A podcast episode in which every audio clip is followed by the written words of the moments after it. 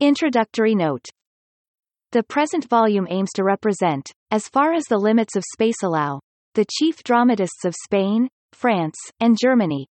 To the plays included here should be added the Faust, and Egmont of Goethe, printed in another volume of this series. These eight works, along with the specimens of the Elizabethan and modern English drama given in the Harvard Classics, indicate the high watermark of dramatic production in modern times, and afford a basis for comparison with the masterpieces of the drama of antiquity as represented in the volume of Nine Greek Dramas. Pedro Calderón de la Barca was born in Madrid, January 17, 1600, of good family. He was educated at the Jesuit College in Madrid and at the University of Salamanca, and a doubtful tradition says that he began to write plays at the age of 13.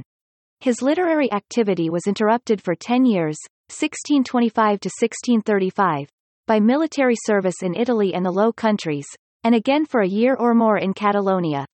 In 1637, he became a Knight of the Order of Santiago, and in 1651 he entered the priesthood, rising to the dignity of Superior of the Brotherhood of San Pedro in Madrid. He held various offices in the court of Philip IV, who rewarded his services with pensions, and had his plays produced with great splendor. He died May 5, 1681. At the time when Calderón began to compose for the stage, the Spanish drama was at its height. Lope de Vega, the most prolific and, with Calderón, the greatest, of Spanish dramatists, was still alive, and by his applause gave encouragement to the beginner whose fame was to rival his own.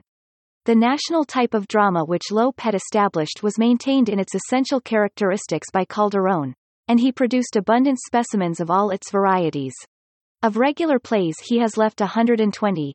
Of autos sacramentales, the peculiar Spanish allegorical development of the medieval mystery, we have 73. Besides a considerable number of farces.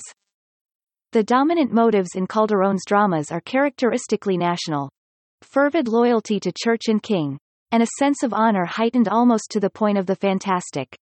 Though his plays are laid in a great variety of scenes and ages, the sentiment and the characters remain essentially Spanish, and this intensely local quality has probably lessened the vogue of Calderón in other countries. In the construction and conduct of his plots he showed great skill, Yet the ingenuity expended in the management of the story did not restrain the fiery emotion and opulent imagination which mark his finest speeches and give them a lyric quality which some critics regard as his greatest distinction. Of all Calderón's works, Life is a Dream, may be regarded as the most universal in its theme. It seeks to teach a lesson that may be learned from the philosophers and religious thinkers of many ages, that the world of our senses is a mere shadow, and that the only reality is to be found in the invisible and eternal. The story which forms its basis is Oriental in origin, and in the form of the legend of Barlaam and Josaphat, was familiar in all the literatures of the Middle Ages. Combined with this in the plot is the tale of Abu Hassan from the Arabian Nights, the main situations in which are turned to farcical purposes in the induction to the Shakespearean, Taming of the Shrew. But with Calderón the theme is lifted altogether out of the atmosphere of comedy, and is worked up with poetic sentiment and a touch of mysticism into a symbolic drama of profound and universal philosophical significance.